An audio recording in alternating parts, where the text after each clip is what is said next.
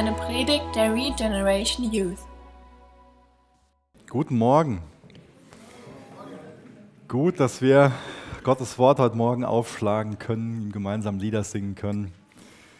Das ist das, was wir brauchen heute Morgen. Das ist das, wie wir unsere Zeit gut verbringen können und wir dann auch dann auf das antworten und dadurch verändert leben. Und es ist viel gewonnen. Ähm, letztens saß der Ben Ole, das ist unser Sechsjähriger, ähm, mit seiner Mama und seiner Schwester am Küchentisch und hat gesagt, Mama, ich will jetzt endlich mal den Jesus sehen. Ist schön, gell? Ich wünsche mir, dass wir die gleiche, die gleiche Sehnsucht so heute Morgen haben. Ich will jetzt endlich mal den Jesus sehen. Seine kleine Schwester, die ist äh, nochmal zwei Jahre jünger, die hat auf alles eine Antwort. Wenn ihr irgendwelche Fragen habt, könnt ihr die gerne fragen. Ähm, die, kann, die hat dann ähm, ihm natürlich auch gesagt, dass sie ihm den Jesus zeigen kann, dass sie dazu in der Lage ist. Und die hat da so ein Spiel, ähm, wo es um biblische Geschichten geht und ist dann auf einer Karte so der Jesus abgebildet, ähm, wie, wie sie immer sagt und äh, ist dann losgestampft und wollte das holen ähm, und hat es dann auch geholt und hat es ihm auch gezeigt. Aber das war natürlich nicht zufriedenstellend ähm, für, für den Ben Ole. Der, der wollte schon mehr als es nur auf einer Karte sehen. Ich wünsche mir, dass wir das als Sehnsucht im, im Herzen tragen, denn das ist genau das, was heute Morgen so das Thema vom Kolosserbrief ist in Kapitel 3. Wir haben ja beim, beim letzten Mal uns so die letzte Hälfte von dem zweiten Kapitel angesehen. Und jetzt hier in Kapitel 3 bekommen wir genau diese Sehnsucht, Jesus von Angesicht zu Angesicht zu sehen und diese Perspektive, dass wir auf das sinnen können, was droben, was ewig ist, als einen Schlüssel dazu vorgestellt, verändert zu leben. Wir haben ja im Kapitel 2 am Ende auch gesehen, dass es einen falschen Weg gibt, wie wir versuchen können, verändert zu leben, auf Christus hinzuleben. Nämlich in der Art und Weise, dass wir dann gesetzlich leben, für alles detaillierte Regeln haben, nach denen wir gesetzlich irgendwie vorgehen und meinen, dass wir dadurch dann in der Lage sind, verändert zu leben, ein Leben zu leben, was davon geprägt ist, Salz und Licht zu sein, was auf Jesus hindeutet. Und heute beschreibt uns Paulus dann, dass genau diese, diese Perspektive Ewigkeit, dieses Wir werden eines Tages bei Jesus sein, wir werden ihm von Angesicht zu Angesicht gegenüberstehen. Und er ist jetzt zur Rechten des Vaters und betet für uns, dass das genau die Sache ist, die unser Leben jetzt schon auf den Kopf stellt und es uns viel mehr ermöglicht, verändert zu leben. Wir sind also jetzt schon in so einem Zeugenschutzprogramm von, von Jesus. Nicht in der Art und Weise, dass er uns vor der Welt verstecken will, sondern ganz, ganz anders, dass er uns eine neue Identität gibt, nämlich die Identität in Christus, damit wir in dieser Welt, solange wir ihn noch nicht von Angesicht zu Angesicht sehen, sein Reich bauen können, verändert leben können. Irgendwann wird, wenn der Venole an Jesus glaubt, sein, seine, seine Sehnsucht auf jeden Fall gestillt werden.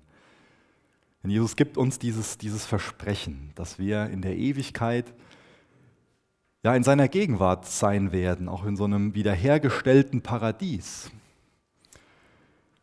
Das ist eine ganz andere Perspektive, wenn wir das als Ziel vor Augen haben. Und wenn wir wissen, wir können uns das jetzt nicht verdienen, sondern wenn wir wissen, das ist ein Versprechen von Jesus. Er wird das machen. Ihm geht es darum, dass wir ihm das Vertrauen schenken und dann ist das eine Tatsache, dann wird er das erfüllen, dann ist das nichts, wo wir uns irgendwie für abmühen müssen. Und genau diese Perspektive, die ermöglicht es uns heute schon, dadurch, dass wir uns mit Christus identifizieren, als neue Menschen dann zu leben. Ihr könnt gerne schon Kolosser 3 aufschlagen. Da wird es heute um die ersten vier Verse gehen. Aber die ganze erste Hälfte von dem Kapitel, die ersten 17 Verse, das ist so ein zusammenhängender Abschnitt. Das ist immer wieder wichtig, dass wir den als Ganzes sehen, aber da wird es dann drei Predigten voraussichtlich ähm, zu, zu geben. Und jetzt fängt der Paulus an, dass es viel mehr um unsere Glaubenspraxis geht. Das ist so ein gängiges Muster in seinen Briefen, dass er sich zuallererst auf die Lehre fokussiert. Das hat er jetzt in den ersten beiden Kapiteln gemacht. Und jetzt geht es ihm um unsere Glaubenspraxis, um das, wie wir einfach ja, täglich so uns, uns verhalten, wie wir täglich leben, wie unser Lebensstil ist. Und das hängt für ihn ganz eng zusammen. Er hört jetzt nicht am Ende von dem zweiten Kapitel auf und, und denkt sich, jetzt wissen die schon Bescheid, sondern ihm geht es darum, wirklich zu erklären, was das für unser tägliches Leben bedeutet. Und ich denke, ein Grund ist, ich lese das mal ganz kurz vor, so ein Thema, was in Titus 1, Vers 16 ähm, beschrieben wird, da steht, sie geben vor, Gott zu kennen, aber in den Werken verleugnen sie ihn. Das heißt, wenn wir Gott wirklich kennen, dann werden unsere Werke das auch zeigen. Das, was wir glauben, hat einen großen Einfluss darauf, wie wir uns verhalten. Deswegen ist es auch wichtig zu gucken und zu sagen, okay, wie verhalte ich mich denn? Denn dadurch kann ich den Rückschluss führen, was ich wirklich glaube. Unser Verhalten wurzelt in unserem Denken. Und deswegen ist es so wichtig, dass wir uns immer wieder an das erinnern und darin tiefer graben, was im Wort Gottes steht, weil wir dann immer mehr unseren Sinn geprägt bekommen von den Worten Gottes und sich dann auch unser Verhalten ändern kann. Und dabei hilft jetzt uns der Paulus enorm, dass er die Lehre für die Praxis übersetzt. Und da lese ich mal die ersten vier Verse von Kolosser 3 vor. Wenn ihr nun mit dem Christus auferweckt worden seid, so sucht, was droben ist, wo der Christus ist, sitzen zur Rechten Gottes. Sind auf das, was droben ist, nicht auf das, was auf der Erde ist. Denn ihr seid gestorben und euer Leben ist verborgen mit dem Christus in Gott. Wenn der Christus euer Leben offenbart werden wird, wenn der Christus euer Leben offenbart werden wird, dann werdet auch ihr mit ihm offenbart werden in Herrlichkeit. Auch hier beschreibt ähm, Paulus wieder, um das Bild vom letzten Mal zu ähm, bemühen, so die zwei Seiten von dem Evangelium. Immer wieder beschreibt er, wer Christus ist und wer, wer, wer wir in ihm sind. Und da habe ich beim letzten Mal gesagt, dass das Evangelium quasi wie so eine Münze ist, die zwei Seiten hat. Das heißt, auf der einen Seite sind die Fakten und auf der anderen Seite der Münze sind die Auswirkungen. Der Fakt ist, wie wir gerade gelesen haben, dass Jesus Christus auferweckt wurde aus den Toten dass er nicht mehr im Grab ist, dass das Grab leer ist. Das heißt, er lebt. Wir lesen da auch, dass er jetzt zu Rechten des Vaters ist. Durch den Hebräer wissen wir, dass er zu Rechten des Vaters sitzt und sich für uns verwendet, für uns betet. Das ist so der Fakt vom Evangelium. Und die Auswirkung für uns ist, dass wir nicht so leben müssen, als ob Jesus noch im Grab wäre, sondern dass er lebt. Dass wir dadurch himmlisch gesinnt sein können, dass wir auf das sinnen können, was droben ist. Das heißt, für uns entwickelt sich dann so eine Perspektive Ewigkeit. Wir sehen unser Leben im Licht der Ewigkeit.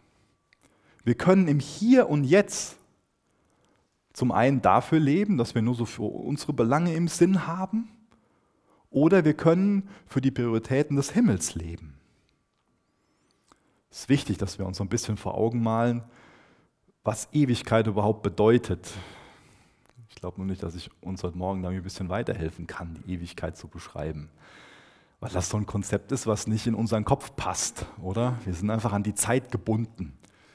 Ich habe mal so ein Beispiel gelesen, ähm, dass einmal in tausend Jahren ein Specht ans Nordkap fliegt und da ist so ein Felsquader mit einem Kilometer Kantenlänge und er schabt dann so einmal, kratzt dann einmal so mit seinem Schnabel darüber und fliegt dann wieder nach Hause und kommt in tausend Jahren wieder. Und dann, wenn er mit seinem Schnabel diesen Quader abgewetzt hat, dann ist eine Sekunde der Ewigkeit vorbei.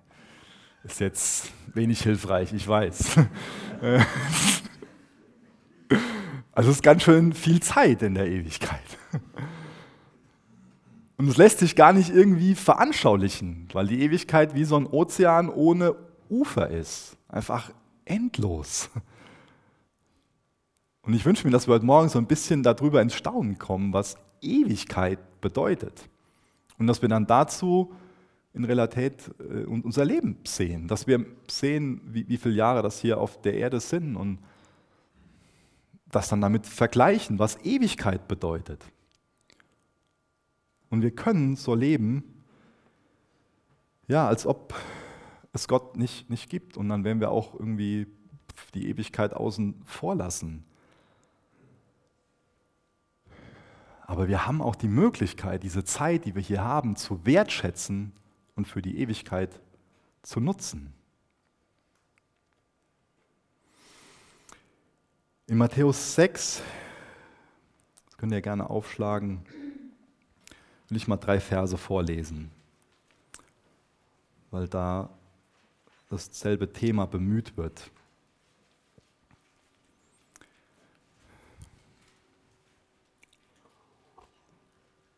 Und zwar steht da, sammelt euch nicht Schätze auf der Erde, wo Motte und Fraß zerstören und wo Diebe durchgraben und stehlen.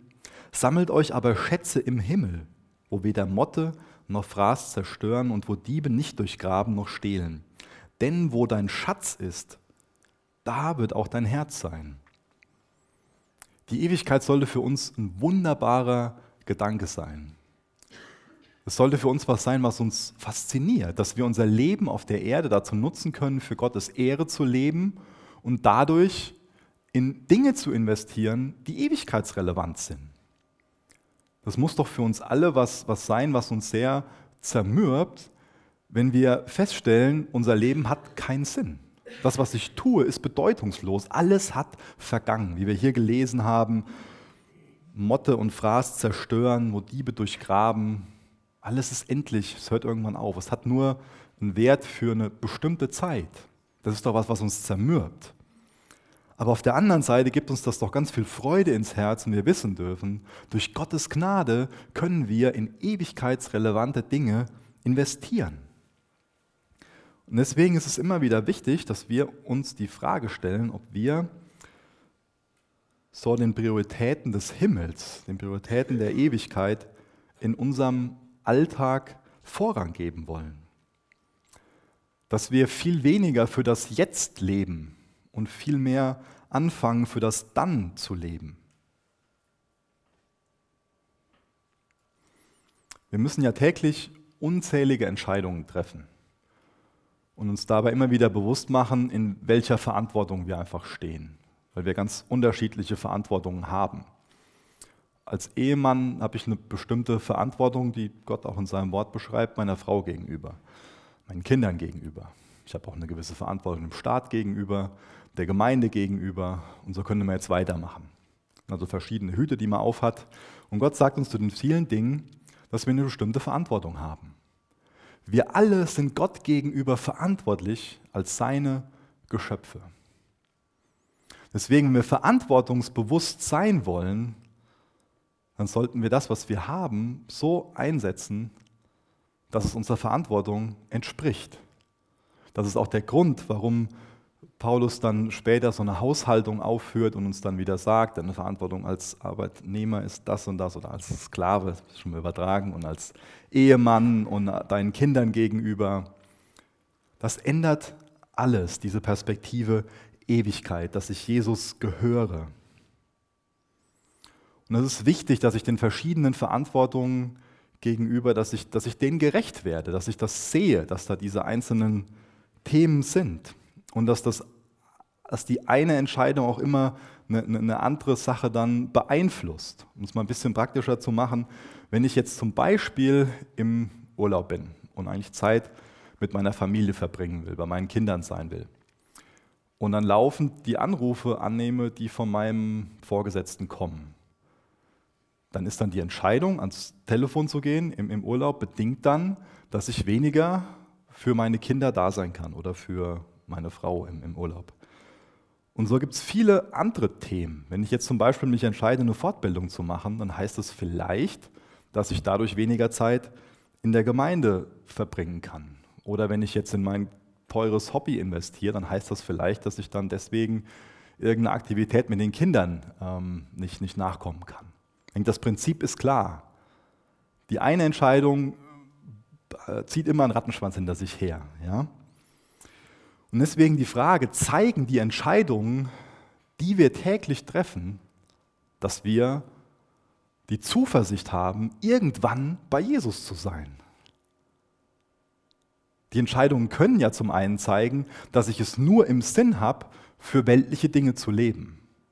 dass ich nur meine eigenen Belange im Sinn habe. Und meine Entscheidungen können aber auch einen Hinweis darauf geben, ja, das ist jemand, der wirklich daran glaubt, dass er eines Tages bei Jesus sein wird.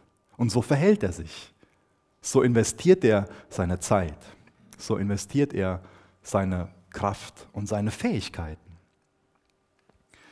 Ich bemühe noch mal den Vers aus Titus 1, Vers 16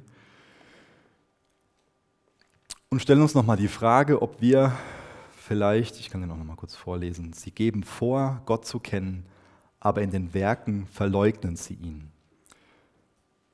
Ich stelle uns mal die Frage zu dem, zu dem Vers, ob wir vielleicht schon mal praktische Atheisten sind. Was heißt das denn, praktischer Atheist zu sein? Laut dem, was wir in Titus gelesen haben, ist es ja anscheinend dann möglich, dem Bekenntnis nach Christ zu sein. Also den Worten nach zu bezeugen, Jesus ist mein Herr und Erlöser. Aber anscheinend ist es genauso gut auch möglich, im, im selben Moment herzugehen und durch die Taten zu sagen, nein, Jesus ist nicht mein Herr und Jesus ist nicht mein Erlöser. Und das ist jemand, den ich praktischer Atheist nenne.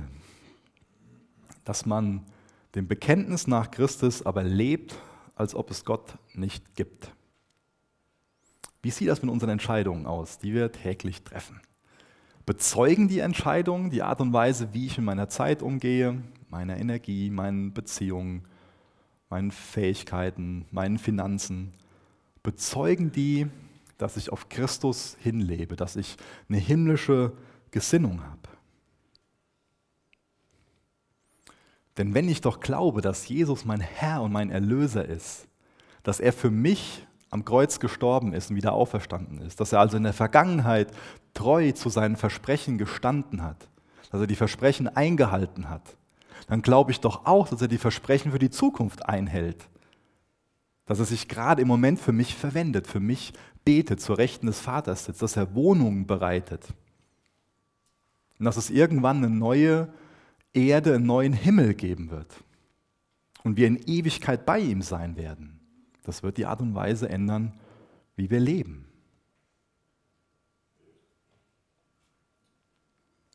Wie sorgen wir denn für die Zukunft vor?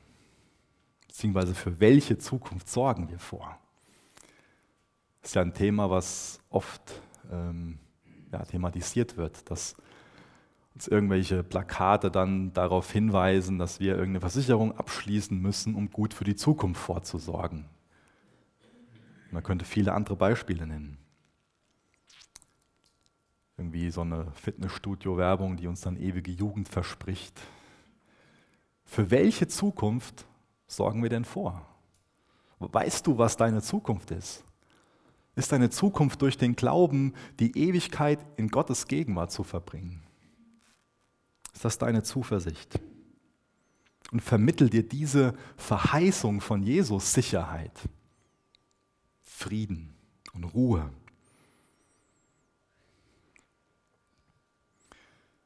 Und dann nochmal die Frage aus Matthäus, wo wollen wir denn jetzt Schätze sammeln? Im Himmel oder auf der Erde?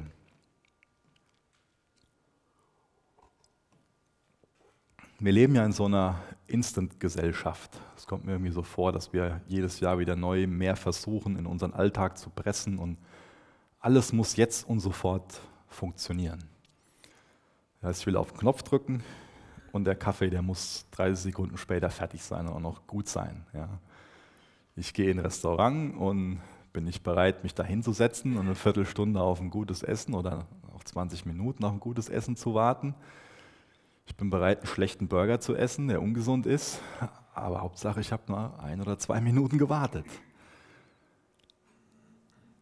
Die meisten von uns haben die Möglichkeit und gehen nicht mehr in die Videothek, sondern können sich zu Hause hinsetzen, klick, klick. Und schon ist wieder was Kurzweiliges auf dem Bildschirm zur Verfügung. Und es gibt viele andere Beispiele, die man bemühen könnte. Und wir sind dadurch sehr auf das Jetzt und sofort fixiert. Das kann uns passieren. Nicht jeder von uns ist das, aber das ist eine Gefahr, dass wir auf das Jetzt und sofort fixiert sind. Und dann werden wir einfach mit, mit Werbung ähm, überfordert. Ständig sehen wir irgendwelche Angebote, ständig können wir uns vergleichen über soziale Netzwerke, ständig bekommen wir Dinge gezeigt, die von uns von großem Interesse sind. Und wir können unser Herz verlieren, unsere Gedanken im Hier und Jetzt, unser Herz hängt sich an, an, an Dinge, an Materielles. Und wir können anfangen, so zu leben, als ob es Gott nicht gibt. Und dazu ist mir vor einiger Zeit eine ganz wichtige Frage gestellt worden. Es kann ja so sein, dass wir Dinge besitzen, aber es kann auch schnell so sein, dass uns Dinge besitzen. Ja? Dass unser Herz, unsere Gedanken so daran hängen, dass wir anfangen, für, für die Sachen zu leben. Und die Frage, die mir gestellt worden ist, ist, ob ich mich eher als Eigentümer sehe oder ob ich mich als Verwalter sehe. Das macht einen großen Unterschied. Wenn ich mich selbst als Eigentümer sehe von allem, was ich bin und, und habe, dann setze ich die Dinge logischerweise so ein, wie ich dann die größte Freude damit habe. Ja? So dass es mir persönlich am meisten bringt. Wenn ich mich aber als Verwalter von was sehe, dann sollte ich doch zumindest die Interessen von dem im Sinn haben, der mich als Verwalter eingesetzt hat.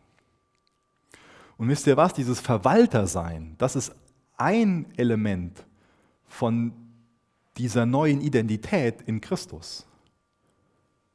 Wenn ich an Jesus Christus glaube als meinen Herrn und Retter, wer hat mich dann mit seinem Blut erkauft und wem gehöre ich dann?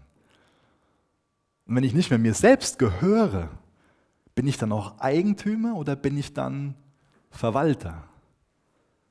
Das ist herausfordernd, das, das weiß ich. Aber hat dich Jesus mit seinem Blut erkauft? Bist du sein? Bist du Eigentümer oder bist du Verwalter? Das ist Teil von unserer neuen Identität in Christus, dass wir Verwalter sind. Und das sollte keine Last für uns sein, sondern das sollte ein großes Privileg so sein für uns sein. Denn wir müssen nicht mehr einfach so da, dahin leben, sondern wir können ein klares Ziel vor Augen haben. Unser Leben kann sinnerfüllt sein. Das sollte doch ein Privileg für uns sein, oder? Dass wir sagen können, ich habe Dinge anvertraut bekommen und die will ich zu Gottes Ehre einsetzen. Ich lebe auf die Ewigkeit hin. Die habe ich im Sinn.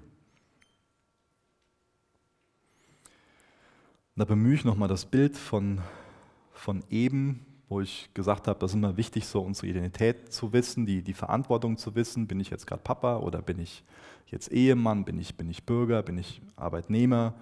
Das ist also wichtig, so zu wissen, welchen Hut wir gerade aufhaben.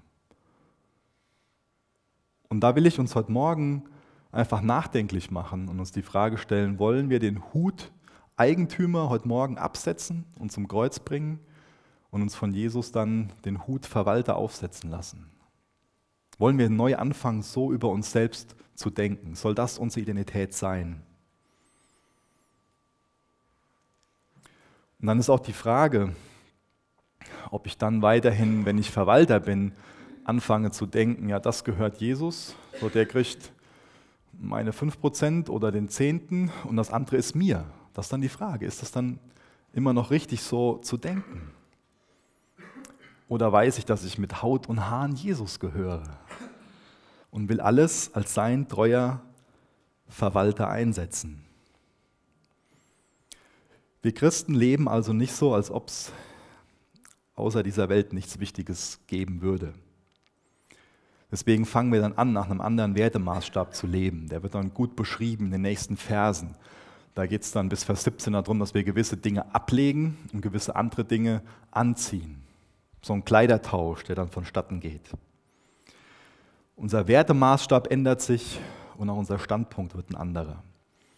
Auf einmal ist für uns dann Geben seliger als Nehmen. Dienen wird uns wichtiger als zu herrschen. Verzeihen höher als Rache. Wenn wir also dann als Bürger von diesem Reich Gottes leben, dann wird aus einem Sammler ein Geber, dann wird aus einem Egoisten Helfer und aus so einem Ellbogenmenschen jemand, der barmherzig ist. Aber die Tatsache, die ich jetzt schon 20 Minuten circa betont habe, dass Jesus zu Rechten des Vaters sitzt dass das für uns bedeutet, dass wir ja, Verwalter sind, das hat auch eine sehr tröstende Anwendung, oder? Das gibt uns doch hoffentlich neue Hoffnung und macht uns Mut, dass Jesus zu Rechten des Vaters sitzt, dass er sich dort für uns verwendet, dass er dort für uns betet. Das macht uns doch zuversichtlich, oder? Uns doch Hoffnung, dass wir wissen dürfen, wer auf dem Thron sitzt. Und wir können jetzt durch die Nachrichten durchscrollen und uns nur darüber erschrecken, was mit dem Hurricane los ist, mit dem Erdbeben und was in Nordkorea passiert und welche Wasserstoffbomben hochgehen. Und ich könnte den ganzen Morgen leider weitermachen. Das ist leider so. Und trotzdem dürfen wir als Christen wissen, wer auf dem Thron sitzt. Trotzdem dürfen wir wissen, wie das Ende aussieht. Und dass das Ende nicht das Ende ist, sondern der Anfang von der Neuschöpfung. Dass wir auf ewig in einem paradiesischen Zustand bei Jesus sein werden. Das tröstet uns doch, hoffentlich. Letzte Woche ähm, hat mich jemand begrüßt. Ich weiß, dass das nichts Außergewöhnliches ist, begrüßt zu werden. Aber es ist ja oft so eine, so eine Floskel, dass dann so gesagt wird, so, na, alles gut bei dir? Hören wir ziemlich häufig so als Grußformel. Und letztens hat mir jemand gesagt, ähm, na, alles. Und dann habe ich schon wieder erwartet, dass ich dann wieder höre, alles gut bei dir. Und ich mag die Floskel nicht sonderlich. Und ich habe mich letzte Zeit nicht darauf geachtet, aber ich glaube, hier und da kommt mir das selbst so über die Lippen. Aber die Person hat nicht gesagt, na, alles gut bei dir, sondern hat gesagt, na, alles in Gottes Hand. Was ganz anderes an Perspektive, oder? Na, ist alles in Gottes Hand? Momentan ist noch nicht alles gut bei uns. Diese Schöpfung, die hat ganz schöne Wehen. Ich glaube, das wird in, im Römerbrief irgendwo beschrieben, ich lege mir nicht fest wo, ähm, dass die Schöpfung nach Erlösung sehnt, die ganze Schöpfung sehnt sich danach. Und dieses Sehnen und dieses, diese Geräusche, die hören wir um uns herum. Aber wir wissen, irgendwann wird die ganze Schöpfung erlöst sein. Und solange wird es nie passieren, dass Gott was aus der Hand gerät, aus der Kontrolle gerät. Solange wird alles in seiner Hand sein.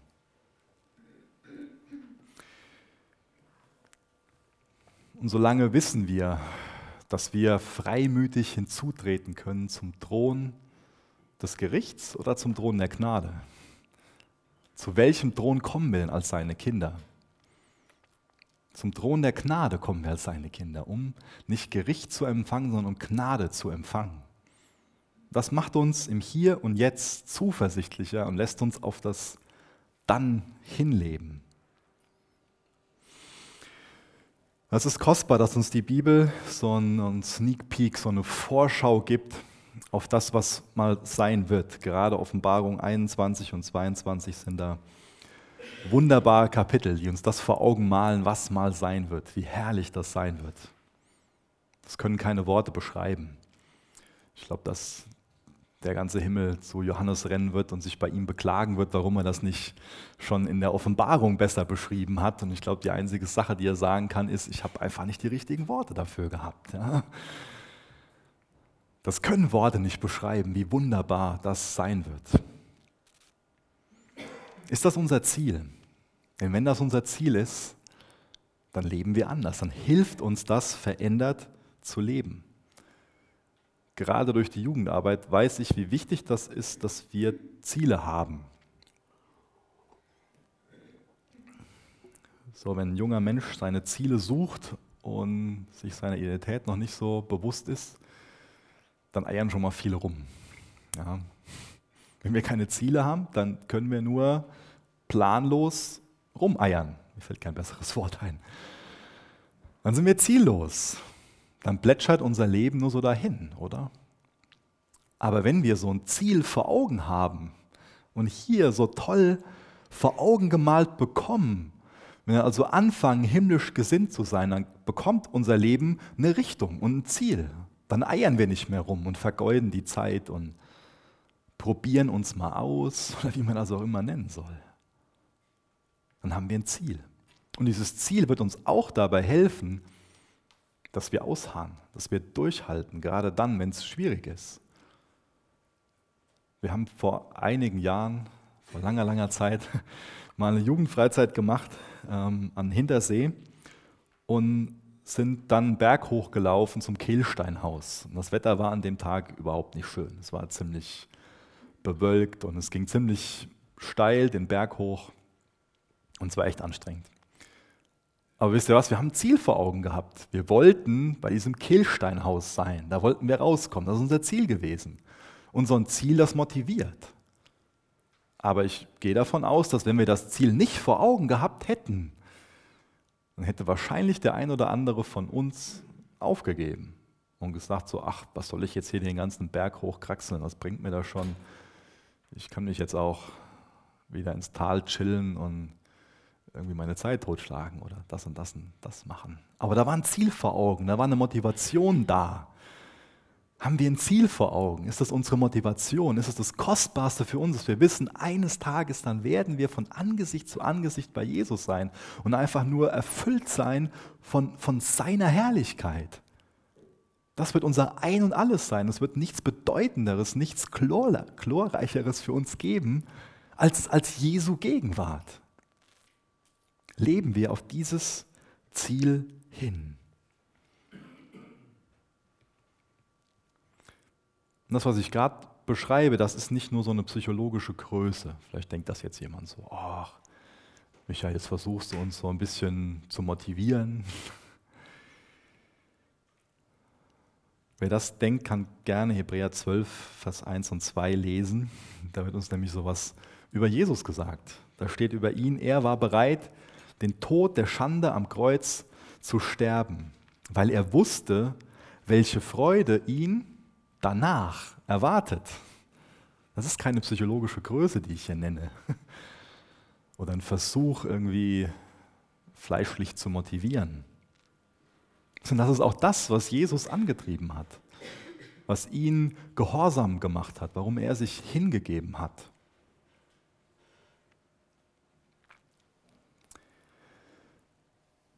Und dann lesen wir auch da, nun sitzt er an der rechten Seite von Gottes Thron im Himmel. Das ist immer wieder das Bild, was wir vor Augen haben sollten, was uns ermutigen sollte.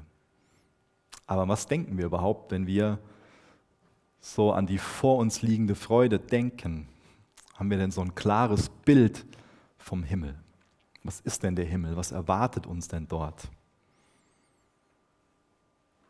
Ich habe da mal mit, mit jemandem, ich kann mich gut an das Gespräch erinnern, in, in Herborn bei einem Einsatz, mich mit ihm unterhalten und dann hat er so ein bisschen spöttisch gesagt, ach, ich kann gut darauf verzichten, kleinen, dicken Engeln dabei zuzuschauen, auf einer fluffigen Wolke zu sitzen und Harfe zu spielen. Ja. Das ist natürlich auch ein, eine Erwartung, die man an den Himmel haben kann. Aber die wird äh, nicht viel mit der Realität zusammenhängen. Was, was erwarten wir denn so, wenn wir an den Himmel denken? Was haben wir da so vor Augen? Anderen ist diese Erwartung gar nicht so wichtig, weil die irgendwie so ein bisschen hergehen und sagen so, ja, dieser Gedanke an den Himmel, das ist doch nur was für Leute, ja, die äh, ein bisschen lebensmüde sind, die mit ihrem Leben auf der Erde überfordert sind und unglücklich sind und ähm, deswegen sich irgendwie so ein bisschen motivieren müssen. Und das ist jetzt gerade nicht so unsere Lebenssituation, ähm, dass ich irgendwie hier sage, ähm, da habe ich keinen Bock mehr zu und ich will jetzt in den Himmel. Und das ist auch kein, keine biblische Definition davon, himmlisch gesinnt zu sein. Ganz und gar nicht. Ich bin nicht lebensmüde. Ich habe äh, auch noch viele Ziele hier auf der Erde. Wir haben kleine Kinder und da freut man sich drüber und eine tolle Aufgabe hier in der Gemeinde und ich mache noch ein berufsbegleitendes Studium und ich könnte einige Sachen aufzählen und ich sage so, hey, das ist, mein Leben macht mir Freude. Und trotzdem freue ich mich doch auf den Himmel. Das ist ja kein Widerspruch zueinander. Trotzdem ist das die ewige Perspektive, das Ziel, was wir so vor Augen haben. Denn das Leben in Ewigkeit wird so viel besser sein, als das wir hier auf der Erde haben. Dann ist es zwar irgendwie verständlich, wenn wie ich vor paar Wochen gehört habe, ein, ein junges Mädel gesagt hat, ja, aber ich will erst noch heiraten, bevor ich dann... Äh aber das wird alles so viel besser sein, selbst als eine Hochzeit. Ja? Wow. Ich habe ein Zitat von, von Spurgeon, der sagt zu dem Thema, die Straßen aus Gold werden uns wenig beeindrucken und über die Hafenklänge der Engel werden wir uns nur wenig erfreuen im Vergleich zu dem König in der Mitte des Thrones. Er ist es, der unsere Blicke und Gedanken an sich ziehen wird, der unsere Liebe entfachen und all unsere geheiligten Gefühle auf ein Höchstmaß unaufhörlicher Anbetung bringen wird. Wir werden Jesus sehen. Jesus ist der Himmel. Jesus ist der Himmel. Nicht, dass wir keine Probleme mehr haben, sondern Jesus ist der Himmel. Wenn wir jetzt so viel oder wenn ich jetzt so viel über den Himmel rede, ist es mir wichtig, nochmal zu erwähnen, dass es ja auch eine neue Erde geben wird. Und das ist so ein Thema, da hört man, glaube ich, nicht so viel zu. Oft geht es dann darum, ja, wir, wir wollen in den Himmel kommen und das und das. Und, aber dieses, dieses Thema neue Erde, das wird nicht so wirklich oft ähm, ausgelegt. Aber das wird sehr, sehr häufig erwähnt, wenn es um den neuen Himmel geht. Denn den Himmel, von dem ich gerade spreche, den gibt es noch gar nicht. Der wird noch erschaffen werden, genau wie die neue Erde. Und da gibt es viele Bibelstellen, ich überfliege nur mal gerade zwei für euch. Einmal aus Jesaja 65, Vers 17, da steht: Denn siehe, ich will einen neuen Himmel und eine neue Erde schaffen, dass man von der vorigen nicht mehr gedenken und sie nicht mehr zu Herzen nehmen wird. Und dann aus 2. Petrus 3, Vers 13: Wir warten aber auf einen neuen Himmel und eine neue Erde nach seiner Verheißung, in denen Gerechtigkeit wohnt. Und jetzt muss ich noch mal kurz zum Kolosser zurückkommen und erklären, was ein großes Problem in der Gemeinde war, welche, welche Lehren da reingekommen sind, damit wir dieses Thema ein bisschen besser verstehen können. Und zwar war, waren damals die Gnostiker ein großes Problem. Und die Gnostiker hatten ein dualistisches Weltbild. Um es kurz zu beschreiben, die haben ähm, klar unterschieden, haben gesagt, die Schöpfung das ist alles böse. Damit kann Gott nichts anfangen. Gott kann nicht in, in dem sein. Und der Himmel, der höchste Himmel, das ist da, wo der höchste Gott wohnt, das ist alles gut. Das heißt, damals hat sich auch schon so ein Denken in die Gemeinden geschlichen, so von wegen, wir müssen aus dieser Welt hinaus fliehen, hier ist alles böse und irgendwann wird Gott die ganze Schöpfung nehmen, kaputt machen, wegschmeißen und dann sind wir bei ihm im Himmel. Und das ist die Frage, ob das ein gnostisches Denken ist oder ob das ein biblisches Denken ist. Denn, denn auch wir können schon mal so ein Denken entwickeln, dass wir sagen, so wird ja mal Zeit, dass Gott hier einfach Schluss macht, die Erde nimmt, kaputt macht und zu sich in den Himmel holt. Haben wir jetzt nur so eine, so eine Sehnsucht nach einem neuen Himmel oder was hat die neue Erde damit zu tun? Denn es wird ja eine Neuschöpfung der Erde beschrieben. Und es wird nicht nur eine Erlösung der Heiligen beschrieben, sondern auch eine Erlösung der ganzen Schöpfung. Das heißt, es ist Teil von der guten Nachricht, dass auch Gott mit dieser Schöpfung an seine Ziele kommt und dass nicht der Teufel irgendwie die Schöpfung kaputt machen konnte und dann Gott die Schöpfung nimmt und, und, und zerstört. Ich glaube schon, dass ein Riesengericht über diese Erde kommt aber dass dieses Gericht im selben Moment eine Rettung, nämlich eine Neuschöpfung ist. Und dann können wir nachlesen, in Offenbarung 21, 22, dass dann es, neue, es einen neuen Himmel, eine neue Erde gibt und dass dann quasi der Himmel auf die Erde kommt, dass dann eine Verschmelzung von den beiden da sein wird. Und da gibt es natürlich verschiedene Denkweisen und theologischen Ansichten, wie das alles so passiert und das und das. Aber das ist schon mal ein Fakt, was die Bibel ganz klar lehrt, dass es auch eine neue Erde geben wird, dass es eine neue Schöpfung geben wird. Und dass dann quasi der Himmel auf die Erde kommt, dieses neue Jerusalem, was da beschrieben wird. Deswegen ist es nicht biblisch zu denken, hier, das ist alles böse und wir müssen fliehen, sondern es ist biblisch zu denken, wir sind hier auf der Erde als seine Zeugen. Wir leben auf Jesus hin, wir sind nicht von der Welt, aber wir leben als seine Zeugen und er ist in uns, in den Gläubigen ist Jesus. Wir sind in Christus und er ist in uns, dieses Mysterium. Und solange wir noch Zeit haben, solange wir noch zum Gnadenthron kommen können, sagen wir anderen davon weiter, dass es diesen Gnadenthron gibt. Und solange sehen wir uns als Verwalter und setzen das ein, was wir haben, um zu seiner Ehre zu sein. Das heißt, genauso wie Jesus aus dem Grab wieder auferstanden ist, genauso wie unsere Körper irgendwann wieder auferstehen werden, wird auch diese Erde wieder auferstehen und gibt es eine neue Schöpfung. Auch da wird der Teufel nicht triumphieren. Ich will noch was erklären aus Vers 2. Da steht, sind auf das. Ich glaube, Elberfelder übersetzt, sind auf das, was droben ist. Und das ist wichtig, dass wir da so ein, so ein Detail aus der griechischen Sprache verstehen. Denn das lässt sich sehr schwierig übersetzen, diese grammatikalische Form. Die haben wir im Deutschen nicht. Das ist dann eine, eine schwierige Aufgabe für Übersetzer, sowas zu übertragen. Denn da wird ein Zustand beschrieben, der gewohnheitsmäßig ist, der anhaltend ist. Das heißt, man könnte auch hier übersetzen, sind fortwährend oder sind gewohnheitsmäßig auf das. Das ist ein anhaltender Zustand. Das ist so ein bleibender Charakterzug, dass wir himmlisch gesinnt sind.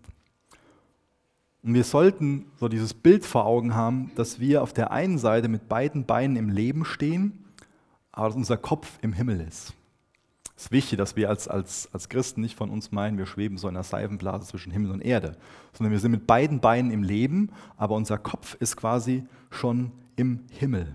Das heißt, wir betrachten unser Leben so aus der Perspektive Ewigkeit. Und dadurch zeigen dann die Entscheidungen, die wir täglich treffen, dass wir den Prioritäten des Himmels, der Ewigkeit Vorrang geben. Und durch dieses kleine Wort Sinnen greift Paulus auch nochmal dieses Thema auf, wodurch überhaupt Veränderung geschehen kann. Habe ich am Anfang schon mal ein bisschen beschrieben. Da ging es ja viel drum, dass, dass es anscheinend so ein, so ein heiliger Weg ist, durch ganz viele Regeln, detaillierte Regeln, verändert zu leben. Aber was Paulus hier sagt, ist, sind auf das, was droben ist. Das heißt, habt das als eure Denkweise. Und durch eine veränderte Denkweise wird laut Römer 12, Vers 2 sich dann auch unser Verhalten verändern. Das heißt, ursprünglich sieht das nach einem frommen Weg aus, nach detaillierten Regeln zu leben.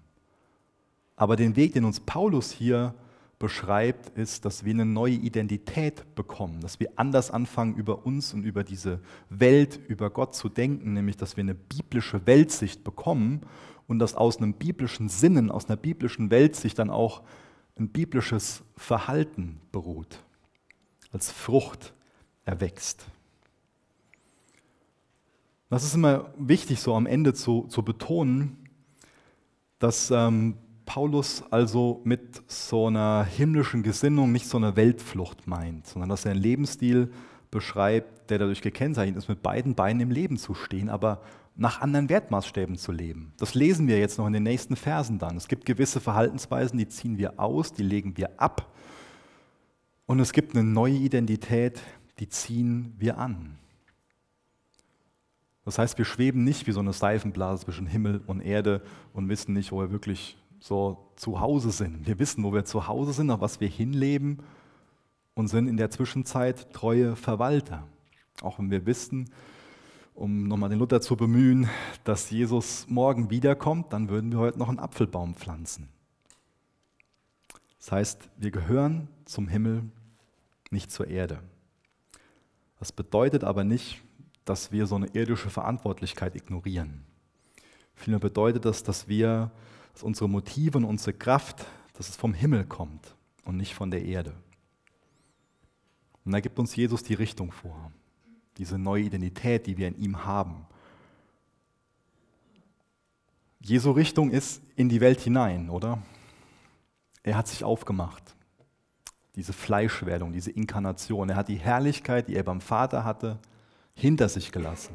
Er hat sich aufgemacht, die Richtung ist in die Welt hinein.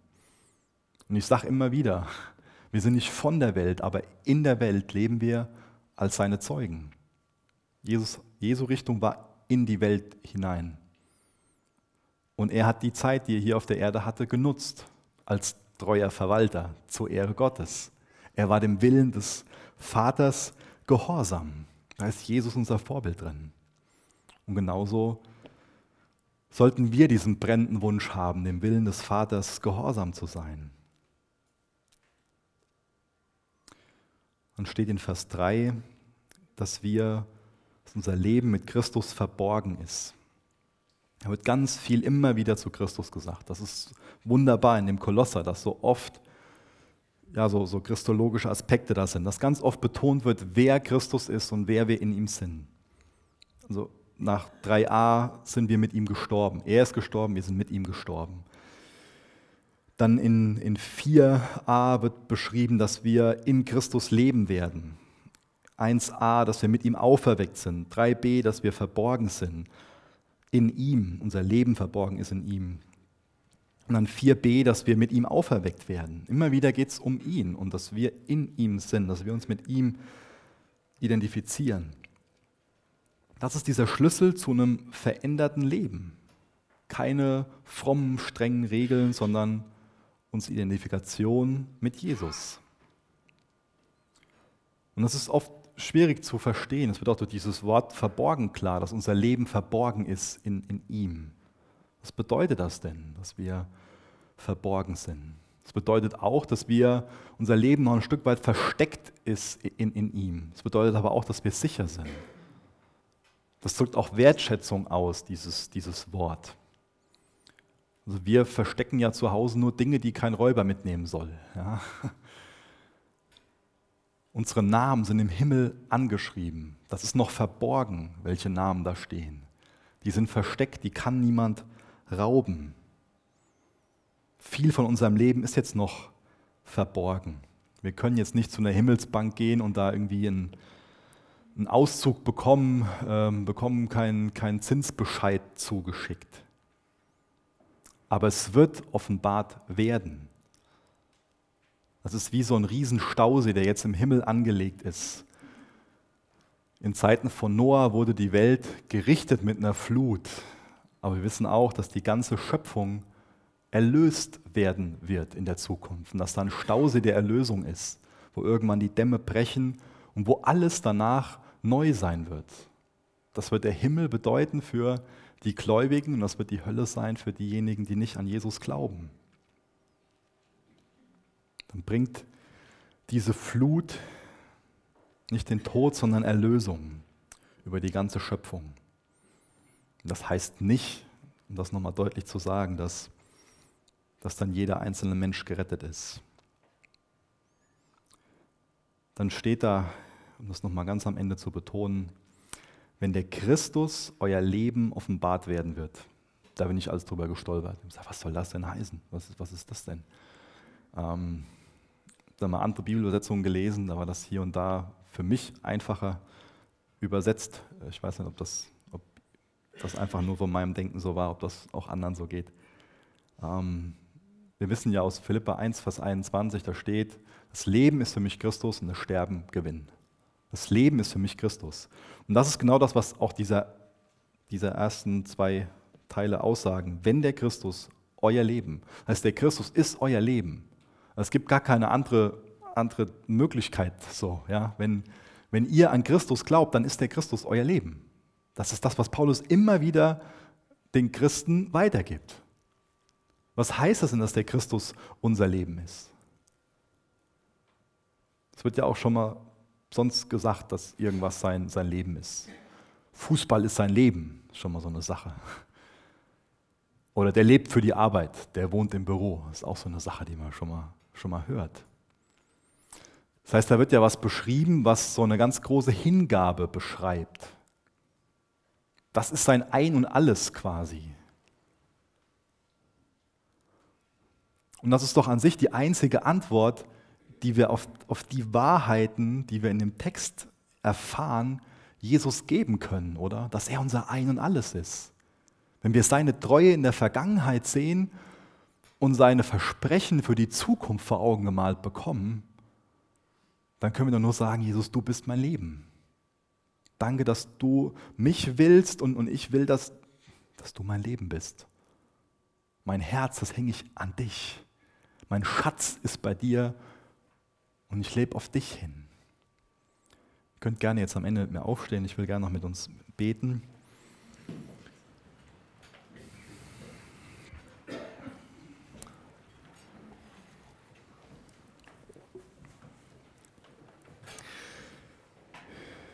Herr Jesus, du kennst jeden Einzelnen hier im Raum. Du hast jeden von uns im Blick. Und du liebst jeden Einzelnen von uns. Du willst, dass jeder Einzelne von uns gerettet ist. Danke, dass du ein wunderbarer Hirte bist, der uns nachgeht. Jetzt hilf du uns, dass wir heute Morgen ganz neu zu deinem Kreuz kommen und das Wunder der Erlösung ganz neu im Glauben für uns annehmen. Und hilf uns dabei, dass wir diese neue Identität im Glauben anziehen. Dass wir das, was für dich wahr ist, auch für uns für wahr halten. Dass wir mit dir gestorben sind, auferweckt worden sind zu neuem Leben. Jesus, wir sind dir so dankbar als Gemeinde für dieses Ziel, auf das wir hinleben können, dass wir wissen, dass du Wohnungen für uns bereitet, dass du in der Zwischenzeit für uns betest, Jesus, danke, dass du dein Versprechen einhältst. Danke, dass wir auf die Ewigkeit hinleben können und nicht unser Leben vergeuden müssen mit nichtsnutzigen Dingen, Herr. Hilfe uns, unser Herz an Ewiges zu hängen. Hilfe uns, diese Zeit zu nutzen, Herr. Jesus, was für ein Privileg, dass du dich für uns verwendest. Hilf uns auch heute Morgen wieder, dass wir unsere Sorgen auf dich werfen, zu deinen Füßen loswerden, Herr. Du bist ein wunderbarer Gott. In Jesu Namen. Amen. Danke für das Anhören der Predigt. Weitere Informationen findest du unter www.regenerationyouth.de.